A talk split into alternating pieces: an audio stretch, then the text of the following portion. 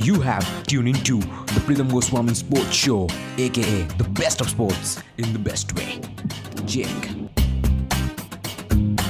पहली बार वो कह रहे हैं कि भाई मज़ा आया पहले सैमसंग उसके बाद स्मिथ और फिर आर्चर की बैटिंग को देखने के बाद सीएसके का बॉलर्स का रिएक्शन कुछ ऐसा था कि कोई मंदिर का घंटा तो रही है कि कोई भी आके बजा के चला जाता है क्या मैच था यार। 400 के ऊपर रन हुए बॉलर्स के लिए बहुत खराब लग रहा था। मैच में चार चाँद लगा दिया और बोलो one sided match CSK also played brilliantly ये मैच बहुत ज़बरदस्त हुआ। रिव्यू उससे भी ज़बरदस्त होने वाला है। मीम्स के ऊपर नज़र डालने वाले एज यूजल बहुत मस्ती भरे अंदाज में हम करने वाले उसके बाद पूरा वीडियो अंत तक देखना सब्सक्राइब अभी तक नहीं किया तो कर दूँ कि इस तरीके के वीडियो सबको कहीं और नहीं मिलने वाले। मैं हूँ प्रीतम गोस्वामी और आप देखते थे, देख रहे हैं और देखते रहेंगे Pritam Goswami sports as this is the best of sports in the best way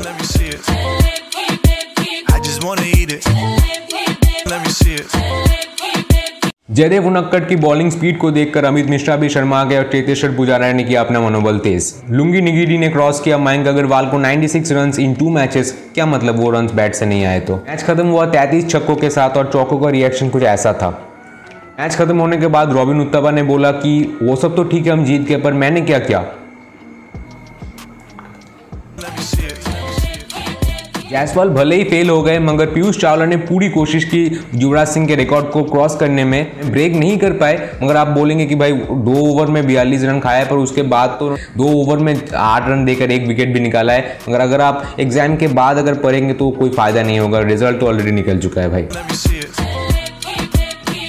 और ऋषभ पंत का एक्सप्रेशन भी कुछ ऐसा होगा संजू सैमसन के इनिंग्स को देखने के बाद इतने छक्के कौन लगाता है भाई? मतलब नहीं है कि कौन दूसरी तरफ़ है, उनको तो मारना ही था, क्या फॉर्म में थे भाई? इतना कौन मरता है भाई? इतना कौन मरता है भाई? तरस आ गया मुझे बॉलर्स के ऊपर।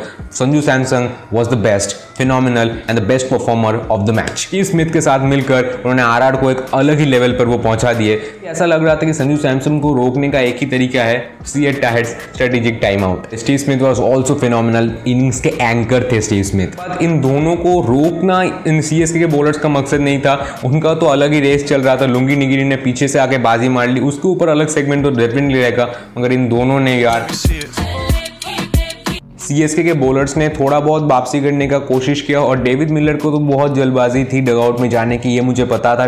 वो रन आउट हो गए, मगर क्रिक बस को क्या ज़बरदस्ती थी मुझे नहीं पता। यहाँ पर क्रिक बस ने ऑब्जेक्टिव टाइप क्वेश्चन ही रख दिया है भाई। ऋतुराज गायकवाड भी रन आउट कर सकते हैं और केदार यादव भी रन आउट कर सकते हैं। आप ही सही आंसर चूज़ कीजिए। हारा लास्ट के दिक में थोड़ा स्ट्रगल किए और जब सी के बॉलर्स ने सोचा कि फाइनली यार, राहत की सांस ली, फिर जोफ्रा आर्चर ने कहा ये और क्या धोया जोफ्रा आर्चर ने पहले से उन्होंने प्रिडिक्शन कर लिया था इट वॉज़ फिनोमिनल टू और वो तीस रन टर्निंग पॉइंट था मैच का। सी एस के और आर और आर का मैच और अंपायर का नौटंकी ना हो ये हो नहीं सकता।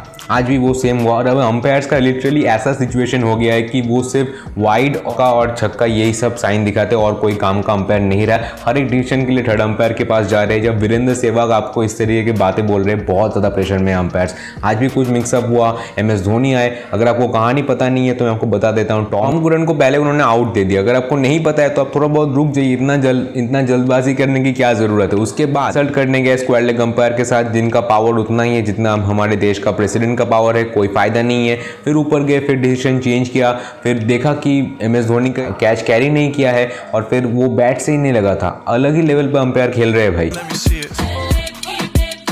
और लुंगी निगिरी ने भी एडमिशन ले लिया है अशोक बिंदा के एकेडमी के ऊपर और सिर्फ़ चार ही मैचेस हुए अभी तक आईपीएल अशोक बिंदा लुंगी निगिरी और क्रिस जॉर्डन तीन बन चुके हैं और तीनों ही नंबर वन के पोजीशन में है। बीसवें ओवर में सबसे ज़्यादा रन देने के मामले में। दोनों तीनों ने ही तीस रन दिए हैं और लुंगी निगिरी तो अलग ही लेवल में खेल रहे थे यार. फिर सीएसके की टीम आई चेस करने। फाफ डुप्लिसिस थे एक तरफ़ और शेन वॉटसन थे। दोनों ने ही बहुत अच्छा शुरुआत किया और स्पेसर्स के लिए और बॉलर्स के लिए तो ये डेथ डाउन था ही का कोई काम का नहीं होने वाला था मगर आपके पास 200 अब 217 चेस कर रहे थे और ऐसा उनका एटीट्यूड देख के नहीं लगा। ऐसा लग रहा था कि 96 चेस करने आए हैं। और अभी हर एक कप्तान सोचने वाला है, टॉस जीतने के बाद कि मैं चेस करूँगा या फिर नहीं करूँगा। आर और आरसीबी का परफॉर्मेंस देखने के बाद। राहुल तिवाटिया है, किसी ने चांस नहीं दिया था स्पिनर्स के लिए एकदम मदद नहीं था, मगर वो थे तुरुप के के तीन विकेट निकाले बहुत बढ़िया बॉलिंग की राहुल तिवाटिया ने। और मैच वहाँ पर से पूरी तरीके से मैच को छीन लिया। सैम कुरन आए, मैं थोड़ा बहुत टेलर थोड़ा बहुत आतिशी शॉट्स खेले, फिर आउट हो गए। फिर केदार जाधव आए। एम एस धोनी को हम क्यों नहीं देख पा रहे? क्योंकि एम एस धोनी को हम हर एक ऐड में तो देख ही रहे आपको और भी एस धोनी को देखना है। एस धोनी का ये अलग ही पैथ रहा है, अपने आप को lower down the order push करेंगे। ये भी एक मेजर रीज़न हो सकता है। सभी इसके ऊपर बात कर रहे थे, थोड़ा ऊपर वो आ सकते थे डेफिनेटली आ सकते थे। पूरन ने अच्छी बॉलिंग की, राहुल तिवाटिया ने अच्छी बॉलिंग की एंड जोफ्रा आर्चर ने बहुत अच्छी बॉलिंग की एंड पकड़ के रखा। 200 के पार तो पहुँच ही गए, और लास्ट में धोनी ने थोड़ा सा पुराना टच भी दिखा दिया, मगर उससे कोई फ़ायदा नहीं है, आर ने मैच आराम से जीत लिया। चार मैचों में तीन प्रडिक्शंस मेरे ऑलरेडी सही गई, ये पांचवा मैच है। And I am going for K K R और मुझे लगता है के के आर इस मैच में बाजी मार लेगी, क्योंकि पिछले मैच में जो हुआ, उसके बाद आई am going for K K are देखते क्या होता है। And as always thank you so much for watching for giving your valuable time to this video until next time Pritam Goswami from Pritam Goswami sports signing